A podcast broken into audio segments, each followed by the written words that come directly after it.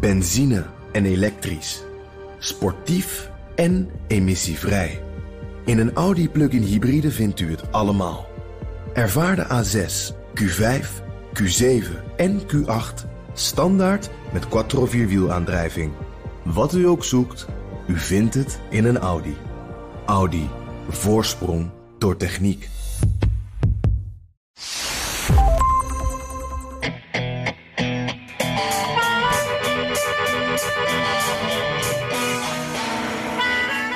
Nog nooit heeft een republikeinse kandidaat de democratische voorverkiezingen gewonnen. Maar dat is toch een beetje wat er nu gebeurd is bij de caucus, de voorverkiezingen van Iowa. Die eindigden in totale chaos. Dit is aflevering 19 alweer van de Amerika-podcast. Ik ben Jan Posma in Washington. En ik ben Bernard Hammelburg in de BNR-podcast-studio. Natuurlijk was er ook ander nieuws. De ontknoping van de impeachment, de State of the Union-toespraak. Gaan we het allemaal zeker over hebben. Maar we kijken natuurlijk vooral naar het verkiezingscircus. Want dat is het. Jan, jij was in Iowa. Ehm, je bent een klein beetje doorgeroest en erg moe. Daar hadden we het net, daar hadden we het net even over. Dus ik, Ja, hoop, ja. ik hoop dat je het volhoudt nog even, de podcast. Wa- wat, wat waren voor jou nou de belangrijkste punten? Ja, eh, ik, ik ben inderdaad een beetje. Ik heb extra sterke koffie eh, gezet. Want het loopt allemaal door elkaar. Hè? Die State of the Union en die verkiezingen, eh, de, de impeachment. Eh, maar eh, ja, ik, ik, eh, er zijn een paar dingen. Eh, als wij opnemen trouwens, dan is 97% van de stemmen geteld. Uh, Buttigieg staat dan met 0,1% voor op Sanders. En Warren en, en eh, daarna pas Biden, die komen echt op behoorlijke afstand. Dat, dat is even de tussenstand op dit moment, als wij dit opnemen. En ja, die, die de totale chaos. Eh, eh, maar ook eh, de mooie positie van Pete Buttigieg. Dat is ook me opgevallen. Iedereen opgevallen natuurlijk. Maar ook echt opvallend. Die, die tegenvallende uitslag voor Joe Biden. En, en de verwachtingen waren al niet heel erg hoog daar. Maar het is toch echt, echt tegengevallen. Ja, een paar dingen daarover. In de eerste plaats, er zijn mensen die zeggen ja. Biden moet het hebben van de minderheden en die heb je in Iowa nauwelijks. Dus ja, dat hij niet echt heel hoog zal scoren, ja, dat is niet zo gek. Maar er zijn anderen die zeggen, nou, hij is toch behoorlijk beschadigd door die impeachment, waar, waar een heel groot deel echt over hem ging. En over corruptie in Oek- Oekraïne, met de suggestie dat hij gewoon zelf corrupt is of een dubieuze rol heeft gespeeld. Wat denk je, is dat, is dat een factor geweest die, die de uitslag voor hem nog slechter maakt? Nou, dat, ik, ik heb het gevoel. Ik, moet even afgaan op de mensen die ik gesproken heb in Iowa. En wat ik daar eigenlijk hoorde was dat het ze daar niet zoveel kon schelen. Dat zij dat toch meer zien als, als republikeinse aanvallen. Eh, dus dat dat niet meteen eh, voor hunzelf, zeg maar, niet meespeelde. Maar dat mensen wel denken: van wacht even, dit is natuurlijk het begin van de campagne. Dit gaat de aanvalslijn van Trump worden dat, op dat punt is Biden wel een zwakkere kandidaat geworden. Dus het kan ze misschien eh, voor zichzelf, ze geloven het niet, maar ze denken wel dat het eh, schade op kan leveren voor Biden. En dat het dat zwakker maakt. Dus dat is, eh, dat is interessant. Daarnaast viel mij ook wel op, Bernard. ja, die beide campagne die zetten niet in op Iowa. Je, zag het al, je zei ook al van, ja, er zijn wat, het is niet helemaal het publiek waar Biden zeg maar goed zal scoren. Ehm, maar zij dachten dat ze wel veilig naar een tweede plek konden gaan. En, eh, en dat dat dan in South Carolina allemaal weer goed zou komen. Maar eh, het ging echt een stuk slechter, ook in de peilingen. En toen ze daarachter kwamen, was het eigenlijk al te laat. Ja, en, en, ze konden niet meer dat- dat terugkomen. heeft ik ook. Ja. Nee, Ja, en, ja, en want- bij die caucus... Ja. eh, sorry, ja, bij die caucus... Ik, ik was bij een gymzaal in Des Moines... En, en daar viel mij het ook op. Er hingen daar maar drie bordjes voor Biden. Dat is natuurlijk maar anekdotisch bewijs. Maar andere campagnes die hadden de hele muur vol geplakt. Er was enthousiasme, veel mensen. Bidens kiezers, die, die lijken op hem. Die zijn ouder, bedachtzaam, een beetje verbeten ook. Maar niet echt energiek of enthousiast. En volgens Nee. mij speelt dat dus ook allemaal mee. Ja, Ehm, ook opvallend, je noemde het al. eh, Bernie, Bernie Sanders, die deed het beter. Ehm, was dat nou omdat, omdat hij een soort thuiswedstrijd lijkt te spelen op heel veel plekken, vooral bij jongeren? Dat jongeren zich aangesproken voelen tot dat ik ja, uitgesproken linkse eh, gedachtegoed, dat hij zelf socialisme noemt. En dat dat misschien bij, ja, bij jongeren, millennials, weet ik het allemaal, dat dat daar goed scoort. Ja, ja, nee, dat is het uh, precies. Uh, ik, ik, was bij uh, de, de, grootste campagne-rally van eigenlijk de hele caucus. Die was van Bernie Sanders. 3000 man waren daar in Cedar Rapids, in een stadion. En Sanders had ook echt groot uitgepakt. Het was ook echt hun doel om de grootste te, te, worden. ze hadden een hippe band, Vampire Weekend. Dat ken je vast wel, toch? En een sterrenkast aan linkse democraten. Michael Moore was er ook bijvoorbeeld, hè, die regisseur. Ja, ja, en, ja. ja. Ja, dus, dus die waren er allemaal. Dus het was echt uh, zat helemaal opgetuigd. En die hele zaal stond vol met allemaal jonge mensen. Uh, waarvan ik soms dacht van, uh, ja, mogen die al wel stemmen? Maar het, het, dus het gaf echt, ja, het waren echt jong, maar het was heel energiek. En, en dat was echt wel een groot verschil bij zo'n beiden bijvoorbeeld. Ja, ik, ik blijf, ik moet toch even, even benoemen. Um, ik blijf toch verbaasd, laat ik het zo zeggen, over het succes van een, wat is hij inmiddels, 78-jarige man. Ja. Bij, bij zo'n jong publiek. Uh, ja. het, het, geeft de burger ook moed, want ik, ik, loop, al, ik loop hard in die richting. Maar goed. Uh, nee, het kan maar, nog been hard. Ja, nee, nee, nee maar het is, het, uh, hoe, hoe verklaar je dat? Want ja. ik, ik zou toch we komen direct natuurlijk wel, over, over, over, over mayor Piet Buttigieg te praten. jong en, en ook heel aansprekend. Maar wat heeft Bernie, wat maakt hij los in die jonge mensen? Ja, ja nee, dat, dat is een hele goede vraag. Dat, die heb ik natuurlijk ook een paar keer gesteld. Um, en, en wat ik dan vooral terugkrijg is, uh, ze vinden een paar dingen echt goed aan Bernie Sanders. En het eerste is, hij is consequent. Hij roept al 30, 40 jaar hetzelfde. Uh, dus hij zal dat ook, als hij president zou worden, zou hij dat blijven roepen. Dus hij is te vertrouwen. Ze vinden hem authentiek. Ze geloven wat hij zegt. Eigenlijk zien zij Bernie Sanders niet als een politicus, maar iemand die, uh, ja, die, die, die voet bij stuk houdt. Iemand die ze kunnen vertrouwen. En iemand maakt ook de vergelijking met dat het een beetje was als, alsof ze zijn, wijze oude vader of zijn, wijze opa uh, het presidentschap, uh, ja, president zou worden. dit is iemand waarvan je weet, nou, hij, hij doet wat hij zegt. En dat ja. vinden ze heel belangrijk. Ja. En ook een groot verschil met die andere politici. Hij is natuurlijk ook niet voor niets onafhankelijk. Hè? Dat vergeten we wel eens. Hij ja. is een onafhankelijke senator. En hij komt wel uit voor de Democratische Partij. Maar eigenlijk is hij helemaal geen democraat. Nee, nee, klopt, dat is waar. Dus hij, en daar is, is hij ook altijd heel, uh, ook heel strikt in, hè? Ja. Dus misschien. En, en trouwens. Ja, nee, misschien dat ja, dat die mensen aan. Nee, sorry, ik onderbreek. Ja, sorry. we hebben zo'n zo mooie. Uh, zo mooie uh, zo, met een lijntje dat we een beetje vertragingen zitten en dat we door elkaar praten. wat ik nog eventjes uh, kort wil zeggen. Wat, wat ze ook heel belangrijk vinden, want dat vergat ik nog helemaal. De issues. collegegeld, healthcare. Vooral healthcare is super belangrijk voor de jongeren. De, dat noemen ze allemaal. en het milieu ook. Dat zijn dingen waar, waar ja, Bernie ook natuurlijk veel over zegt. Ja, ik, ik, ik keek van de week door een een lijstje van wat kiezers belangrijk vinden in het algemeen. Door de partijen heen. Dus het was niet eens een politiek lijstje.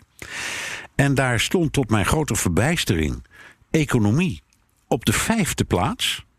Hm. En ik geloof gezondheidszorg op de tweede of de eerste plaats. Dat weet ik niet meer. En dan veiligheid. Op plaats drie, ook wel spannend, stond uh, wapens. En dan heb je natuurlijk ja. evenveel mensen die zich daar druk om maken omdat ze tegen zijn, als omdat ze voor zijn. Maar het wint het dus van andere dingen. Heel spannend lijstje. Ja. Had ik nooit ja. gedacht. Want wij roepen altijd tegen iedereen en elkaar: it's the economy stupid. Maar ja, je ziet dat ook aan Sanders. Dat is dus niet noodzakelijkerwijs waar. Hè?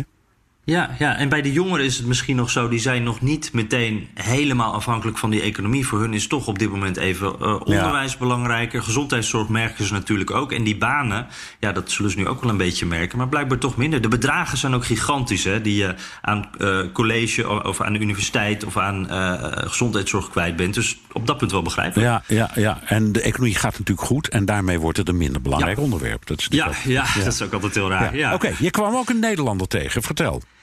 Ja, dat was wel heel erg leuk. Want dat was ongeveer uh, de eerste persoon die ik aanspraak, uh, aansprak. Die zei meteen: Oh, dan moet je met, uh, met deze persoon praten. Want zij komt uit Nederland. Dat was Wietske Medema. zij woont al jaren in de VS. Ik geloof sinds 2008 al. En ook wel bijzonder. Zij, zij werkt in Silicon Valley. komt uit San Francisco. Maar ze was dus helemaal met het vliegtuig naar Iowa gekomen. Om daar, ik geloof, een week of in ieder geval een paar dagen vrij te nemen. En, en daar dan compleet alleen maar campagne te voeren. Dus zij liep daar ook rond bij Bernie. Bernie Sanders. It is my distinct privilege and honor to introduce the next President of the United States, Bernie Sanders. Bernie Sanders is een, een, uh, ja, uh, een once-in-a-lifetime uh, candidate. ik, ik zie hem als een van de weinig ongecorrupte, hoe zeg je dat, ongecorrupteerde... Een eerlijke politicus. Eerlijke politicus, precies. En, ehm, en ik denk dat, dat hij een belangrijke politicus is om te ondersteunen. Niet alleen voor Amerika, maar ook voor de rest van de wereld. Ik ben Wietske, Wietske Medema. En ik woon in San Francisco, Californië. En ben hier in Iowa om uh, Bernie te ondersteunen. Cedar Rapids, thank you very much. En is hij dan voor jou zo goed uh, vanwege zijn persoonlijkheid? Of is het ook de dingen die hij zegt, de issues? Absolute issues. Ik bedoel, uh, als, persoon, als persoon ehm, waardeer ik hem enorm vanwege zijn moed en zijn kracht. En ook consistentie om de afgelopen 40 jaar voor dezelfde punten te vechten. Maar met name voor zijn platform. Ja. Uh, hij, uh, hij uh, vecht voor hele belangrijke punten. Klimaatverandering met de Green New Deal. Transform our energy system away from fossil fuel to energy efficiency and sustainable energy. And in the process, we create up to 20 million good paying union jobs. Medicare for All. Hier in Amerika uh, sterven veel te veel mensen omdat ze ofwel geen uh, uh, medicijnen kunnen betalen ofwel geen. Um, health care hebben. Gezondheidszorg. Gezondheidszorg, ja. ja, precies. We will end the international embarrassment of America being the only major country on earth not to guarantee health care to all people as a human right. Dus uh, ja, dat zijn gewoon belangrijke dingen, denk ik, uh, waar, waar we hier in Amerika uh, naartoe moeten groeien heel snel. En, en Bernie die, die gaat ons daarbij helpen. Let us go forward together. Let us defeat Donald Trump. Let us transform this country. Thank you all very much. Het is mooi hoor, Jan. ja, leuk om te horen. Ja, en, en wat ik het leuk eh, vind is elke keer als ik Sanders hoor, dan hoor ik uh, dat duidelijke accent uit Brooklyn. Het is echt ja. een, een, New York, een New Yorker. Is het echt een ja, New Yorker? Ja, ja, net, net als. Uh, en ook het boze toontje erbij. Hè? Ja, dat boze toontje erbij. Het is wel wat hoor. Hey Bernard, wat, wat vind jij van Sanders tot nu toe? Ja. Want uh, de, de partij wordt ook een beetje zenuwachtig ervan, lijkt het, hè? Dat hij het zo goed doet. Ja, uh, ik ben het eens met wat jij zei en uh, ook wat Wietske net in die reportage uh, zei. Een consistentie. Het is iemand, je weet wat hij wil. Mijn bezwaar is een beetje dat het, uh, als het puntje bij paaltje komt, Amerikanen altijd graag naar het midden kruipen. Ondanks de verrechtsing en de verlinksing die je aan de flanken ziet, komen de meeste stemmen toch gewoon uit het midden. En ik vraag me af of hij daar voldoende aansluiting bij vindt. Uh, omdat, het, omdat het toch een beetje een radicale man is. En zelfs als het allemaal zo radicaal niet is als hij zelf zegt. Het klinkt radicaal en het wordt door heel veel mensen radicaal uh, gevoeld. En dat is een gevaar. Uh, gewoon als je kijkt naar de kans op succes. Dus ik ga, het gaat niet eens mhm. zozeer om inhoudelijk. Uh, maar van die kleine dingetjes. Wat je net ook in dat fragmentje, dan hoor je hem praten over dat uh, alternatieve energie, dat levert enorm veel banen op. Heeft hij groot gelijking. Californië is een voorbeeld van een staat waar dat ook lukt. Hè. Die schakelen al heel lang om. Mhm. En het levert enorme hoeveelheid werkgelegenheid op. En dat zegt hij dan union jobs. En dan, ja, hij zegt het levert heel veel union jobs op. En dan denk ik, welke uh, ja, millennial denkt er nog in termen van vakbonden. Ik, ik bedoel ja, ja. niks, niks ten kwade over de vakbond hoor. Maar ik zou dat niet doen in een campagne. Dat is typisch Sanders. Dus hij zet zichzelf wel erg in een hoek waar uiteindelijk het grote electoraat niet zit. Ja, en dat is natuurlijk dat, dat is geen probleem tijdens de voorverkiezingen. Maar mocht hij de kandidaat worden, dan maakt het wel moeilijker. Ja, en bovendien, we kijken nu natuurlijk alleen maar, jij ook en ik ook. En jij zeker, omdat je daar middenin zat. Uh, alleen maar naar democraten. Uh, mm-hmm. De republikeinen hebben ook verkiezingen. Ook voorverkiezingen. De, de, de, die, die hebben geen 13, 17 kandidaten, maar maar één. Dus het is ietsje overzichtelijker, maar ze hebben ze wel. Uh, die Ede noemt zichzelf, nou trouwens, uh, de winnaar hier. Maar goed, daar komen we misschien nog even op terug. Ja. Uh, Maar uh, wij kijken dus, en terecht, we leggen nu de, de, de Democraten onder een vergrootglas met de vraag: wie, wie, maakt de beste kans? Wie doet het het beste? Wie stoot door? Uh, maar uiteindelijk gaat het om wie is degene die voor de. Ik bedoel niet Trump kan verslaan. Dat vind ik altijd een beetje een moeilijk uh, stelling. Mm -hmm. Maar wie, wie spreekt het, de gemiddelde Amerikaan nou aan? Nou, en dan valt wat mij betreft uiteindelijk, hoe interessant en leuk en spannend ik het ook vind, Sanders toch af. Ja, nee, dat kan ik me voor. Ja, nee, je hebt gelijk. Het, het, is, het is te radicaal eigenlijk. En, en in dat rijtje kan je dan ook misschien ietsje minder radicaal, want ze onderbouwt het wat meer, maar kan je Elizabeth Warren ook neerzetten. Ja, I have a plan. Ze heeft een, ja. plan, ze heeft een, ze heeft een plan voor alles. Um, en uh, ja, de Spectator, een, een Brits blad, heeft dat eens doorgerekend. Ze wil bijvoorbeeld met wat gezondheidszorg betreft eigenlijk het hele volk onder Medicare indelen. Dat is dus die, uh, de gezondheidszorg voor uh, bejaarden. Die is goedkoop of bijna gratis. En ze zegt eigenlijk is dat een heel mooi systeem om gewoon op het hele volk toe te passen. En de Spectator, dat Brits blad, heeft dat even nagerekend. Dat kost 50 triljoen dollar om dat te doen. Ja. En daarmee denk ik, ja, die hebben het nou even doorgerekend. Maar anderen gaan daar ook doorheen prikken. Dus ook zij zet zich met al haar plannen. Uh, en een beetje, ze is wat minder activistisch dan Sanders, maar ze zit er niet heel ver vanaf. Dus nee, het is denk ik vooral de toon waarin het anders is. Ja. Zij lijkt wat redelijker. Ja, het is, het is een, het is, ze, ze doet zich wat meer voor als een, als een sympathieke mevrouw. En, en Bernie doet zich eh, heel bewust voor als een pionier, als een strijder, als een, als een militante politicus. Heeft zij helemaal niet. Zij is, het is ook wat warmer allemaal. Dus uh, ja, ik denk wat dat betreft, als je nou tussen die twee moet kiezen, alleen maar op dat soort eigenschappen, ja, dan denk je toch Warren.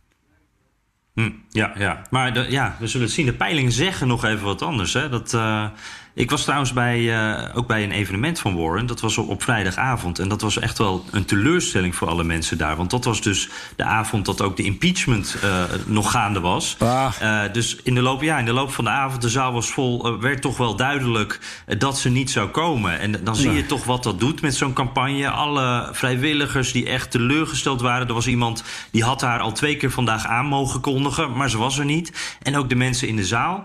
En ik, ik denk dan toch dat heeft toch invloed op zo'n. Uh, ja, ik denk je gelijk. Ja, het was nou eenmaal zo dat alle senatoren, en ze is senator.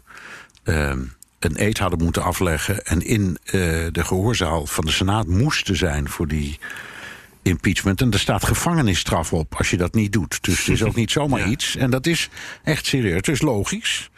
Maar ja, dat gold voor Bernie ook. Ja, ja, ja. ja, klopt. En dat gold nog van. Dat, hè, dat, dus uh, die ontbrak ook op een aantal van zijn uh, ja. evenementen. En die heeft het toch net wat beter, beter gedaan. Blijft spannend hoor, die twee. Ja, zeker, zeker. Ja. Hey, en uh, uh, jij, jij, noemde hem net ook al een, een aansprekende kandidaat. Wat, wat, maakt hem voor jou aansprekend? Ik vind hem, als ik hem zo beluister en bekijk... in alle opzichten een beetje de stem van de redelijkheid. Het is een mhm. beetje, hij zit een beetje, het is geen radicaal. Het is ook niet iemand die van die enorme radicale voorstellen doet. Die wil niet, en hij zegt het ook, hij benoemt het ook. Hij zegt, ja, natuurlijk, die, dat gezondheid, die gezondheidszorg die moet drastisch uh, op de helling. Maar ik, ik ga niet net doen alsof ik zomaar even de oplossing uit mijn mouw schud. Het is echt heel ingewikkeld. En dan denk ik, man, mhm. je, je, hebt gelijk. Je zit aan de goede kant. En je hebt groot gelijk. Um, hij valt goed bij uh, witte kiezers, witte jonge kiezers. Dat is nu ook gebleken. Um, het probleem wat hij heeft is ja, dat klinkt naar om het zo te zeggen, maar ik zeg het gewoon maar even. Zijn homoseksualiteit omdat dat niet goed valt bij de minderheden. We hebben het er al eerder over gehad. Maar onder zwarte en Latino-kiezers uh, valt dat niet goed. Die willen geen uh, homoseksuele president. Je kunt ervan vinden wat je vindt. Het is gewoon een feit. Statistisch feit is ook gemeten. En dat is iets wat hier gaat tegenkomen. Dus ik ben reuze benieuwd. Ja, je krijgt nu voor verkiezingen een paar zuidelijke staten. met veel meer minderheden. Dus ik ben benieuwd hoe het daar met hem gaat. Ik hoop eerlijk gezegd goed. Uh, want ik vind het een leuke kandidaat. En ik zou het ook grappig vinden om deze jongeman te zien optreden tegen die uh, boosaardige Trump hè, in een debat of zo. ja, dat lijkt me, ja, dat lijken me waardige tegenstanders. Maar het, kan, het kan heel goed zijn dat hij uh, ja, zich alleen maar warm loopt voor over vier jaar. En dat wordt dan ook leuk, want dan kan hij in de ring tegen, weet ik wat, Nikki Haley of zo. Twee jonge mensen. Zou ook leuk zijn, hè? Voor de. Ja, ja. Voor de, ja. Ja, zeker. En, en ik, uh, uh, want nu is een van de dingen die denk ik hem nog ook een beetje tegenwerken, is dat veel mensen hem nog niet zo goed kennen. Nee, dat, dat gaat nu natuurlijk veranderen, omdat hij mede koploper is, zullen we maar even zeggen, in, in Iowa. maar maar dat, ja, dat zou over vier jaar natuurlijk ook heel anders zijn. Ja. Maar ik denk dat dat nu ook al aan het veranderen is, want hij heeft wel nu een beetje dat, de, de wind in de zeilen.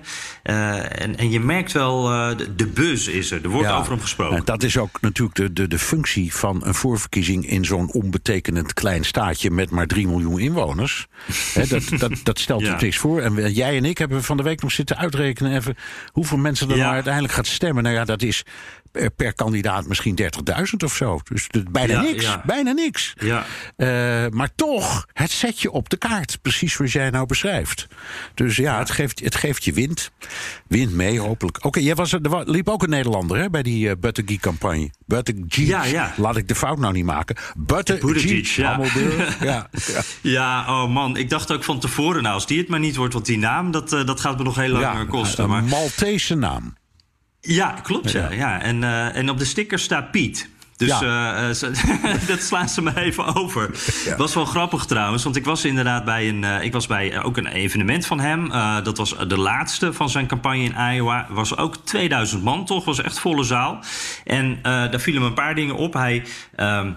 Hij vergelijkt zichzelf impliciet een beetje met Obama. Hè? Hij, hij zegt dan ook van, nou ja, ooit eh, was, won- was er hier een eh, senator uit Illinois die hier in Iowa kon verrassen. Ook iemand met een gekke achternaam. Nou ja, Obama natuurlijk, zonder hem te noemen. En het viel mij ook op zijn cadans, hoe hij spreekt. Dat is ook een beetje Obama. Dus dat, eh, dat lijkt hij er een beetje op.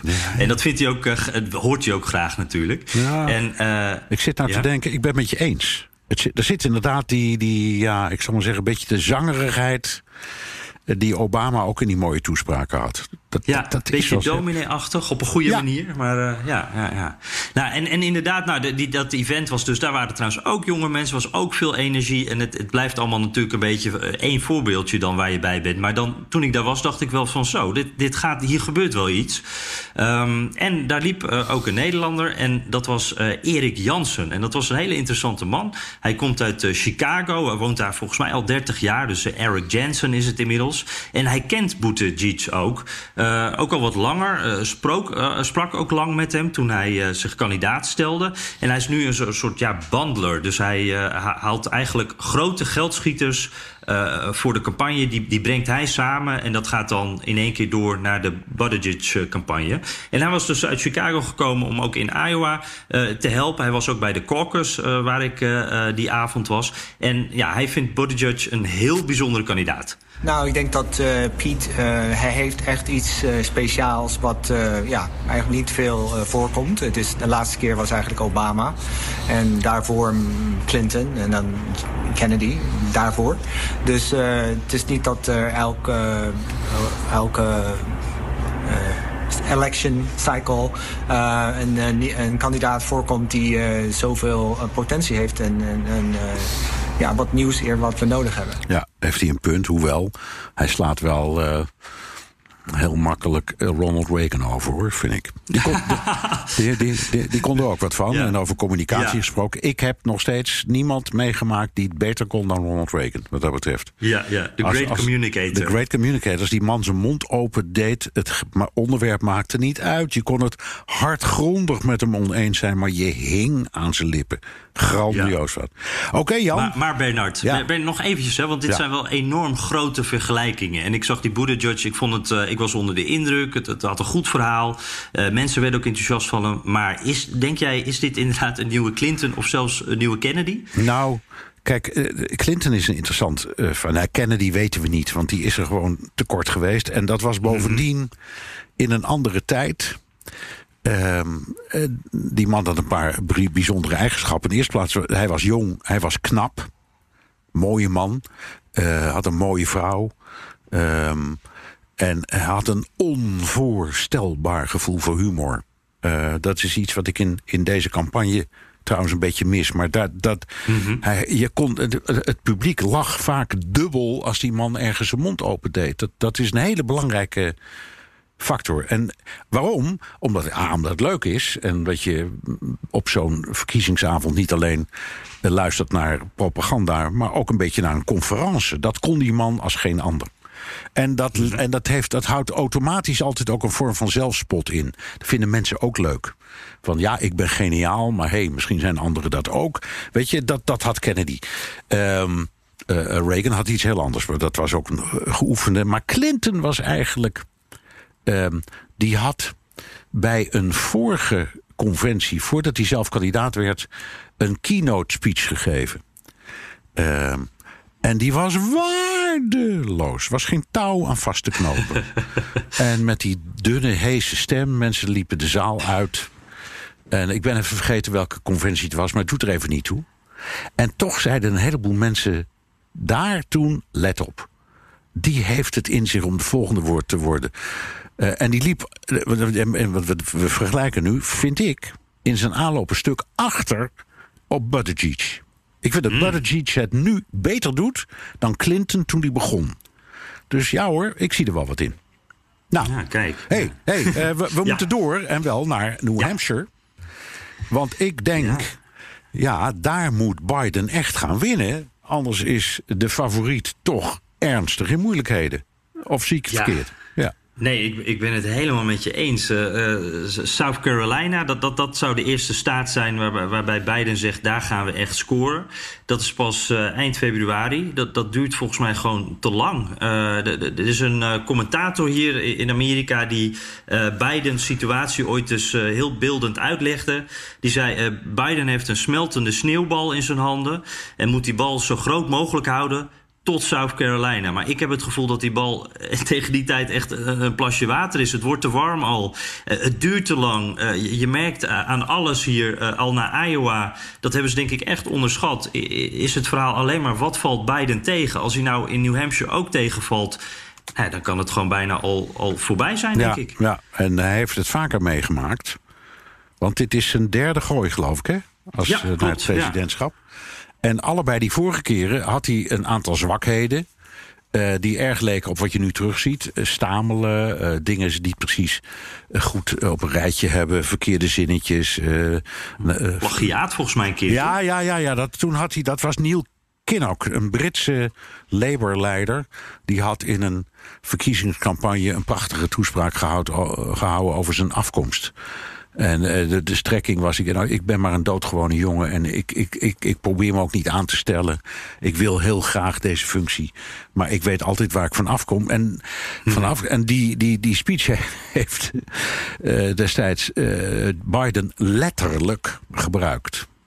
Ik denk niet, ik denk, ja, maar daar kon Biden natuurlijk niks aan doen, want dat had zijn, dat had zijn, dat hadden zijn medewerkers gedaan. Ja. Dus hij ziet die tekst waarschijnlijk ook voor het eerst. Ja, oh, goede speech. Ja, ja goede speech. Oh ja, dat voel ik me wel. Dat is, dat is helemaal, en het was ook helemaal zijn verhaal hoor. Want hij is ook van een hele ja. simpele afkomst. Dus uh, het is ere wie toekomst. Maar ja, het was het einde van zijn. Dat, daar, toen kwam voor het eerst uh, de kreet Bye Bye Biden. uh, en ik, ik, ja, nou.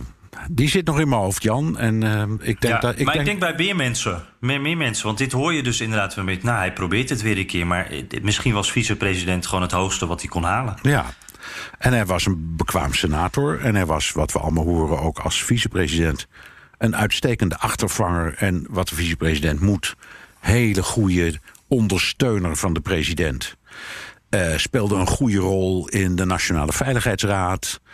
Uh, in het, uh, in het crisiskabinet, waar die, waar die dan al tussen. Hè, dat soort dingen, dat kan hij ook heel goed.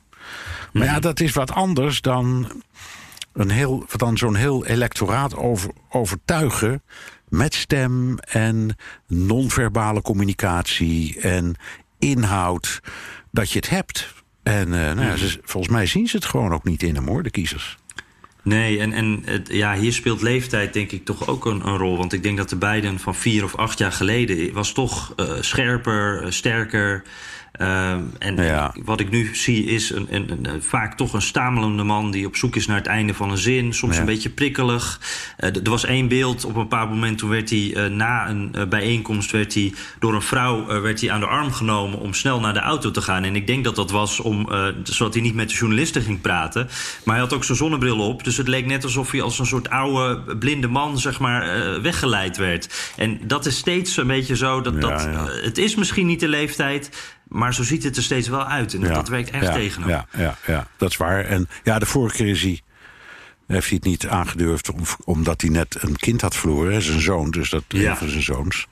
Bo. Dus, ja, Bo, dus dat begrijpen we ook wel. Um, maar ook vroeger, bij die vorige campagnes... was hij nou niet de meest flamboyante spreker, hoor. Dus ook toen had hij al last van wat jij nu beschrijft. Ja, maar goed. Ja. Um, ja. Grote, grote winnaar is natuurlijk Donald J. Trump. Dat, dat, dat zei hij zelf. Um, en terecht. Uh, ja. Want uh, die zag al dat uh, geklooi aan daar in Iowa. En stem-app die niet werkt. We weten tot de huidige seconde nog niet de einduitslag. Ja. Uh, dus Trump zei heel terecht: joh, als ze niet eens een, een, een voorverkiezingje in zo'n klein staatje kunnen organiseren, dan kunnen ze eigenlijk helemaal niks. En ik kan alles, dus uh, ik ben de winnaar. Ja, en hij heeft gewoon gelijk inderdaad. Want hij, hij, hij doet het heel slim. Hè? Het, is een beetje gemeen, maar hij doet het wel heel slim. Het eerste wat hij zei was... Uh, oh, uh, ze zijn uh, Bernie Sanders aan het benadelen. Dit is gewoon verkiezingsfraude. waar natuurlijk helemaal geen bewijs voor was. Maar dat, dat is toch iets wat een beetje rond gaat zingen. En daarna is het eigenlijk de hele lijn van de Republikeinse Partij geworden. Zij kunnen niet eens een kleine caucus organiseren... en zij willen president worden. dat kan natuurlijk helemaal niet. En, en ja, het, het is iets wat echt blijft hangen, merk je. Democraten balen hier natuurlijk gigantisch van. En, en Trump gooit extra uh, olie op het vuur. Ja. En ja, dus dat, dat, dat, dat, doet hij heel slim. Nou, even voor de, voor de volledigheid. Er zijn dit hele seizoen door ook de uh, Republikeinse voorverkiezingen. Niet, ik geloof dat ze vijf staten overslaan. Maar goed, dan blijven er 45 ja. over. Dus ze doen gewoon voorverkiezingen. En daar wordt keurig netjes Donald J. Trump genoteerd als winnaar. Ja. Maar hij kan nu al dat hele land rond met, dat doet hij ook, met toespraken en met, kamp, met, met campagnestops. Dus hij heeft het voordeel, tenminste zo zie ik het, dat hij het hele seizoen al campagne kan voeren. Terwijl uh, de andere partij tot uh, ja, zeg maar augustus nodig heeft om uit te maken wie eigenlijk campagne gaat voeren in de eindstrijd. Ja, ja. Ja, ja die, die campagne is eigenlijk nooit gestopt. Hè? Nee. En het viel me ook wel op, uh, uh, hoewel de, de Trump-campagne, uh, hoeveel de Trump-campagne in Iowa aanwezig was. De, de hele Trump-familie liep daar rond. Er werd echt campagne gevoerd. Misschien niet zo intensief als de Democraten, maar ze waren er wel echt. De donderdag voor die primary hield Trump daar ook een grote speech. qua spotjes. nou, het is, je ziet niks anders dan verkiezingsspotjes in Iowa op televisie. Mensen worden daar ook gek van. Maar ik heb ook veel Trump gezien. En ik, ik, heb het idee, ik, jij kan dat beter inschatten van eerdere uh, edities. Ik heb het idee dat Trump dit veel meer doet dan andere zittende presidenten dat deden. Wat denk jij? Nou, um, moet ik even heel goed nadenken. Er zijn nog nooit zoveel spotjes geweest als nu, maar dat geldt voor elke verkiezingsronde. Dus er worden elke keer weer records ja, wordt steeds gebroken. Gekker. Ja, wordt steeds gekker. En er is, gaat ook steeds meer geld in rond. Hè? Maar ik, volgens mij is het gebruik, gebruikelijk dat een zittende president geen tegenstanders of geen noemenswaardige tegenstanders heeft, maar wel voortdurend campagne voert, precies om diezelfde reden. Je weet maar nooit. De strategie daarachter is steengoed. Begin nou maar gewoon in Iowa met campagne, want je weet maar nooit. Misschien komt er nog een, een, rampje voor Trump. Uh, waardoor hij uh, achterop raakt. Misschien dat Piet of Bernie of, of, of, of Joe toch enorm doorbreken, wat we nu nog niet weten. Of misschien wordt Michael Bloomberg, die nog helemaal uh, niet uh, nauwelijks zichtbaar is geweest. 0% een, toch? Ja, 0%. In Iowa. Ja, nee, maar misschien breekt die nog enorm door. Dus ze hebben gelijk. Ja. Zet maar gewoon ja. in. Uh, de, de, de, het is net als de, de voetbalkampioen, de beste in de hele competitie, die speelt tegen een tweede klasser en verliest. Dat gevaar zit er altijd in. En ik denk dat die uh, Republikeinen dat donders goed begrijpen. Je kunt uh, never take anything for granted. Dus ja. we vechten en we laten ons overal zien. Want je weet maar nooit. Ja, ja, nee, dat is precies wat ze doen. Ja. Hey, en uh, ik, ik zat, er was uh, nog wat uh, deze week. Ik zat dus in het vliegtuig uit Iowa. Zat ik in het vliegtuig naar de State of the Union te kijken. Ja, dat kan tegenwoordig, hè? Overal met, ja. overal met wifi. Ja. Ja, ja, ik was de enige trouwens. Niemand om me heen keek. Maar nou ja, het, was, het was een groot spektakel, voor je niet? Nou, en um, ik, de, met dat krankzinnige moment. Dat, dat, er, kijken toch, er kijken miljoenen mensen naar. En bij, bij uh, misschien niet die mensen in het vliegtuig waar jij in zat. Maar zo wereldwijd zijn dat er toch een paar miljoen die daar naar kijken. En dan gaat Nancy Pelosi uh, pontificaal en demonstratief de toespraak verscheuren die uh, Trump daar houdt. Ja. Hij zag het zelfs niet eens, want ze staat achter hem. En dan denk ik, wat, wat, wat krijgen we nou? Zij is A, op dat moment, ze is de gastvrouw. Ze heeft hem uitgenodigd.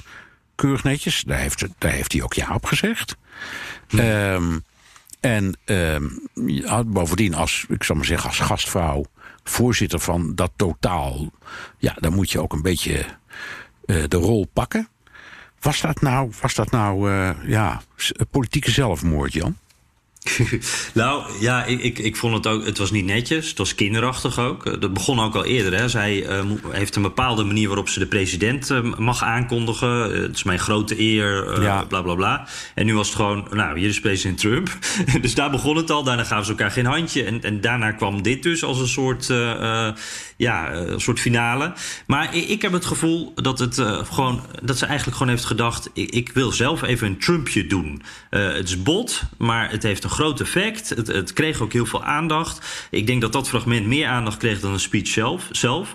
En ik denk eh, dat, dat er ook wel echte frustratie was hoor, bij Pelosi. Maar dat ze zich vooral heel bewust was van de camera's en iets wilde doen. Uh, ook Trumpiaans voor haar eigen achterban. Dat ze gewoon even dacht, uh, nou ja, op zijn Amerikaans, fuck it, ik doe dit voor mijn mensen. Trump die houdt namelijk ook een speech alleen maar voor zijn achterban. en ik doe iets heel Trumpiaans eigenlijk. Ja, ja, ja. Denk je het werkt? Nou, ja, dat is een hele goede nou vraag. Ja, laat, laat, ik, het, laat ik het anders zeggen. Ik, ik hoor natuurlijk ook, ik spreek mensen, ik hoor mensen, net als jij, uh, allerlei reacties. En bijna iedereen die ik heb gesproken, die zei: Jeetje, wat een, on, wat een onbeschoft mens zeg. Ja, dat, ja, kan, weet je wat kan, dat kan je niet maken. Ja, weet je wat het, het stomme, wat het nadeel, naast dat het natuurlijk inderdaad kinderachtig is. Um, Mensen zien nu dus alleen dit fragment, maar horen niet de speech. Nee. En ik kan me best voorstellen dat Democraten verbolgen waren over die speech, waarin Obama er langs kreeg. Zij werden als radicale uh, socialisten neergezet. Uh, echt op een vervelende toon. Terwijl zo'n State of the Union, ja, de, de, de, president mag zeggen wat hij wil, maar het is ook een speech voor het hele volk. En, en dat was deze speech uh, inderdaad in, in ieder geval niet uh, op elk moment. Nee, nee. Dus ik snap die frustratie wel. Maar, ja, ja maar, dan, maar er zit tegelijkertijd ook wel iets slims in wat je zegt. Want ja, je zegt de aandacht is helemaal weggenomen van de inhoud.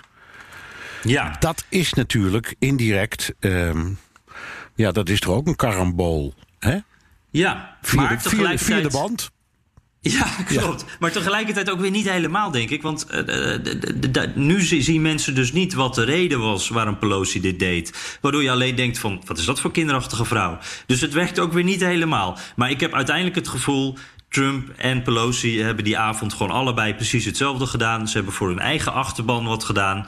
En ze hebben gedacht, het vuurtje wordt verder opgestookt. Nou ja, dat was al zo, dus wat maakt het uit? Dus ik heb niet het idee dat dit nou echt het einde van Pelosi is. Oké, even een rijtje maken. State of the Union, impeachment, die is afgelopen met vrijspraak uiteraard. En één, ja. één dissident aan de republikeinse kant, Mitt Romney, maar goed. Uh, het Iowa-debakel voor de, de democraten. Maak de balans eens op, Jan.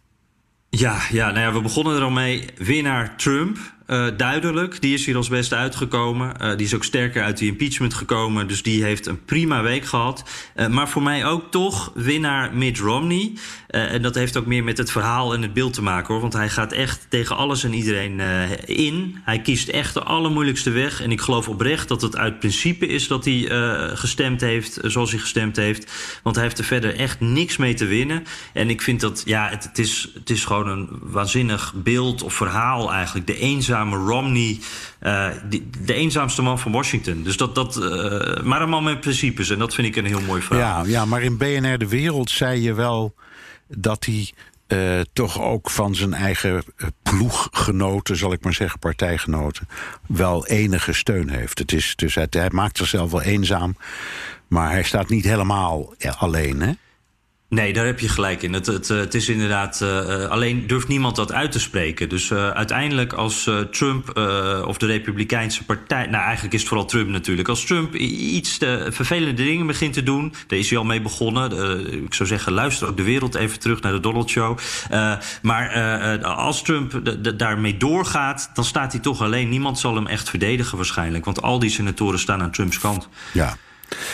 Oké, okay, nou, uh, ja. ja uh, dus oké, okay. we, we, kijken even vooruit. Uh, je krijgt nog een paar voorverkiezingen in New Hampshire, dan krijg je er nog een paar. Super Tuesday. Ja. Nou, um, ja, vertel even, wat, wat zie je gebeuren? Wat, wat zijn de spannende dingen? Waar moeten we op gaan letten? Nou, ik, heb sowieso, ik, dat hebben we al even benoemd, maar Biden, dat wordt denk ik de spannendste lijn, uh, verhaallijn. Want daar is een, een, een, lijn naar beneden is gaande en we willen zien wat daar gebeurt. Kan hij dat omkeren? Nou, ik geloof dat wij allebei daar niet zo optimistisch over zijn. En voor Buttigieg geldt eigenlijk het tegenovergestelde. Die heeft keihard ingezet op Iowa. In de hoop dat er dan dus ook meer geld zijn campagne op zou kunnen komen. En, en dat, dat hij de, wind in de zeilen krijgt. Nou, eh, die wind heeft hij, maar is het genoeg? Dus uh, gaat hij dat redden? Dat zijn denk ik de, de twee belangrijkste dingen. En Michael Bloomberg, hè, die, die zich helemaal gericht heeft op die Super Tuesday. Ik ken inmiddels alle Michael Bloomberg spotjes uit mijn hoofd. Want het maakt niet uit of ik YouTube open, uh, de tv aanzet, in de lift sta. Overal zijn Michael Bloomberg spotjes. Nou, het betaalt, bepaalt, betaalt zich nog niet echt uit. Maar ik ben heel benieuwd of, of we dat, daar dus toch wat van terug gaan zien. Ja, ja ik heb al verschillende collega's uh, links en rechts. Uh, op radio en televisie horen zeggen: hou hem in de gaten, want dat heeft vroeg of laat natuurlijk effect.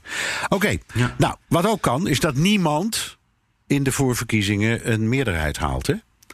Ja. Dat, dat is wel eens, ja. volgens mij is dat sinds 1968 niet meer gebeurd. Maar het kan, en dan wordt het een zogenaamde brokered convention. Dus dan mogen de gedelegeerden mogen hun favoriet loslaten. En dan mogen ze kiezen op wie ze willen. Dat kan ook iemand van buiten zijn. Dat is natuurlijk hartstikke spannend. Ja. En je hoort sommige mensen zeggen: Nou, het zou best eens kunnen gebeuren. Wat denk je? Is dat nou, denk je dat het gebeurt, of is dat gewoon omdat wij dat journalistiek zo spannend vinden en, en, eigenlijk hopen dat het gebeurt? Ja, ik, ik, eh, ik denk, ik ben bang toch het laatste, Bernard. Want jij weet dat nog beter dan ik, maar ik heb het idee dat elke vier jaar denken van, nou, dit jaar zou het kunnen gebeuren. En met ja. de Republikeinen was het afgelopen keer, was het echt nog even spannend, hè? Met Ted Cruz die nog een speech hield. En uh, uh, nou, dan zou er iemand, uh, hoe noemen ze dat ook weer? horse on, on nee, een night on a white horse of zo. Uh, Romney ja, ja. zou dan nog de zaal binnenkomen. Ja. Uh, en aan de andere kant, aan de andere kant uh, Bernie Sanders, die niet wilde opgeven in de strijd tegen Hillary.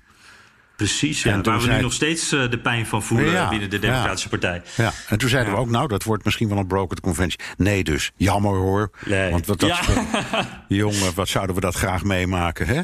Absoluut, absoluut, ja. Want jij hebt dat dus ook nog nooit echt, nee, uh, nee, echt nee, meegemaakt. Nee, nee, nee. nee. Volgens, mij, volgens mij was de laatste democratische uh, conventie in 68. Maar dat weet ik niet meer helemaal. Ja. Toen, uh, toen uiteindelijk... Ja, Hubert Humphrey is daar uitgekomen. Maar er, er waren allerlei tegenstanders. En is een enorm gevecht geworden.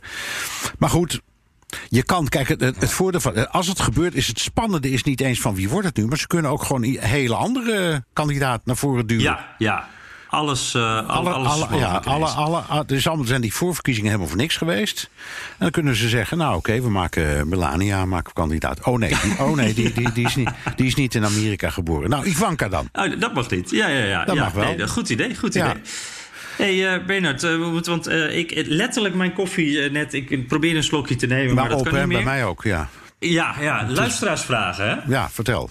Ja, ja. ja, we zetten even de timer. Hè, want vorige keer kwamen we niet aan alles toe. En deze keer gaat het ook weer niet lukken. Dus bij voorbaat excuses.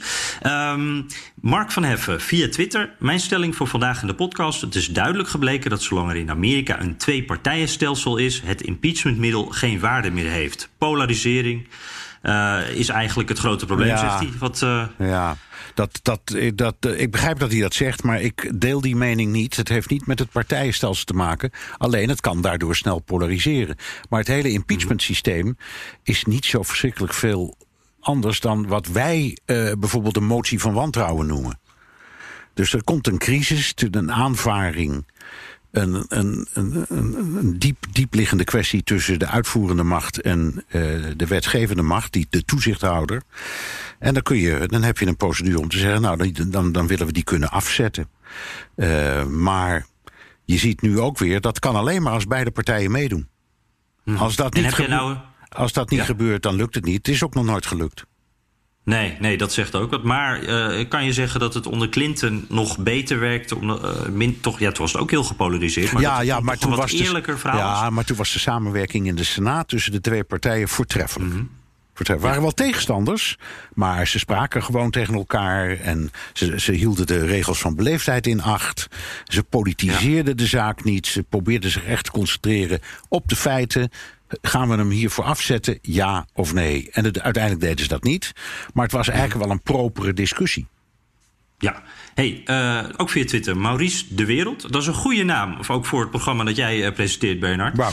Eh, ja, en hij heeft twee vragen. Eén over een caucus. Nou, dat hebben we wel net een beetje gedaan. En hij zegt, er zijn twee dominante politieke partijen in de VS.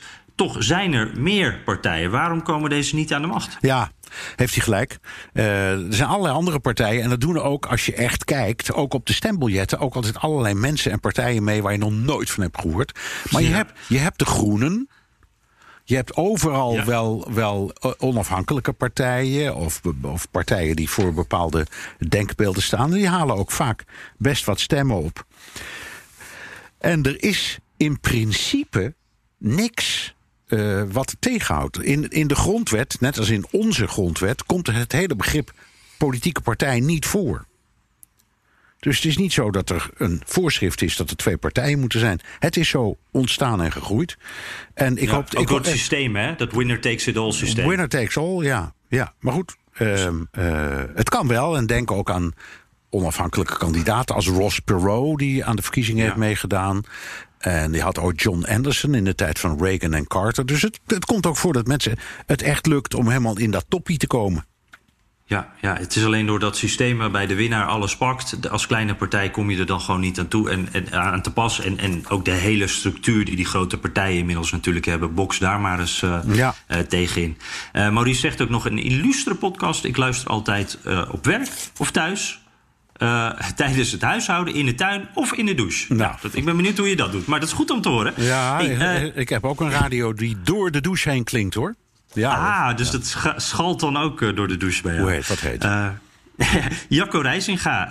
Bernard zegt steeds dat de VS niet afhankelijk is van olie uit het Midden-Oosten en Europa wel. Waarom was Saoedi-Arabië dan het eerste land waar Trump heen ging na zijn verkiezing en ging hij letterlijk Ja. staan dansen met de sheiks? Ja, eh, het eerste deel van de vraag, eh, dat zeg ik niet. Dat zegt Donald Trump nu ook zelf. Dat zei hij in dat toespraakje Ja. tegen het volk na eh, die aanvaring met Iran. Dus dat is gewoon, je kunt het ook zien. er zijn statistieken. Door dat fracken en zo, hè? Frakken, ja. Dus ze hebben het niet meer nodig.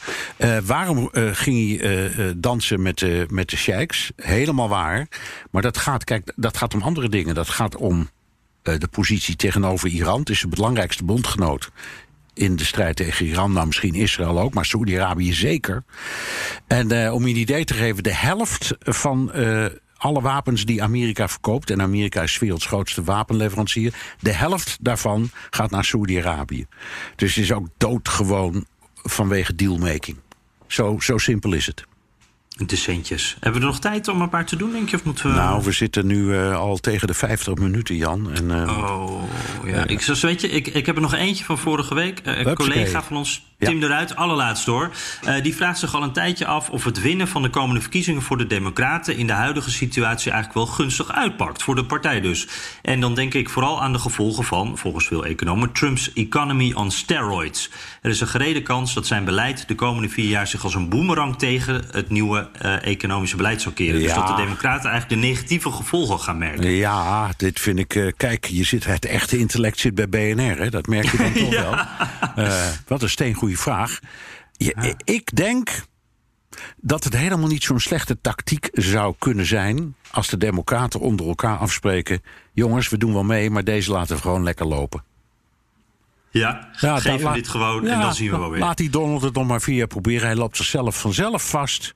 En daarna komen wij glorieus terug. Zou best kunnen. Ja. Ja, ja, ja, want het is vaak ook altijd eh, is het een beetje zo ook dat de, de president eigenlijk profiteert van de president die voor hem zat. Hè? Ja. Of juist de negatieve gevolgen. Het, het is Ja. een olietanker. Precies. Ja. Ja. Nou, hey, en eh, eh, sorry Jan-Pieter Wagenaar en ook eh, sorry Lodewijk Hof. We komen er net niet aan toe. We schuiven jullie wel heel interessante vragen door naar volgende week. en, of, of over twee weken. Blijf ze wel sturen, die vragen. En ja, wij eindigen altijd met een Nederlands-Amerikaans onderwerp. Bernard, jij hebt wat gevonden. Ja, hartstikke leuk. De New York Philharmonic, het, het orkest. daarvan is de vaste dirigent Jaap van Zweden. Ja. En dat houdt ter gelegenheid van het 100-jarig bestaan van het 19e amendement van de grondwet. Dat is het vrouwenkiesrecht. 19 concerten met eh 19 stukken van vrouwelijke componisten of vrouwelijke eh, uitvoerders. Janine Jansen komt daar viool spelen. Dus echt een ontzettend leuk idee. En het is onbetaalbaar, zo'n kaartje voor de Noord. Maar deze keer zijn de kaartjes te koop voor 19 dollar. Ah, dat is, eh, dat, dat is helemaal een goede deal natuurlijk. Fantastisch. Nou, dat, eh, meteen eh, bestellen dus. Ehm, dit was hem weer, deze aflevering van de Amerika-podcast. Via de PNR-app of de site kun je je heel makkelijk op de podcast abonneren. Kan ook via iTunes of Spotify. We zijn altijd dol blij met recensies. Jan, wat heb je voor geweldige afkrakers of, of, of complimenten aangetroffen?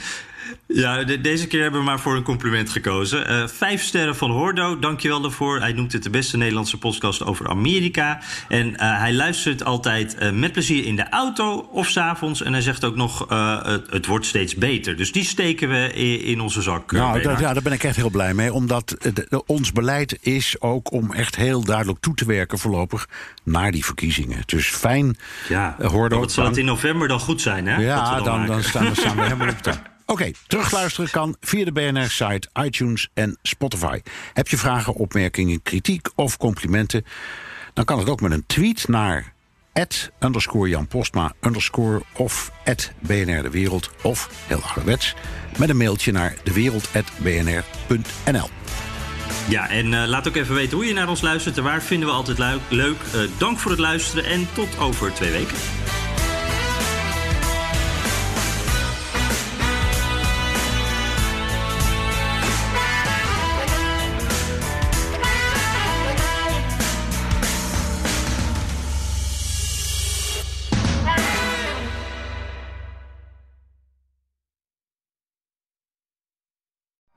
Benzine en elektrisch. Sportief en emissievrij. In een Audi plug-in hybride vindt u het allemaal. Ervaar de A6, Q5, Q7 en Q8 standaard met quattro vierwielaandrijving. Wat u ook zoekt, u vindt het in een Audi. Audi. Voorsprong door techniek.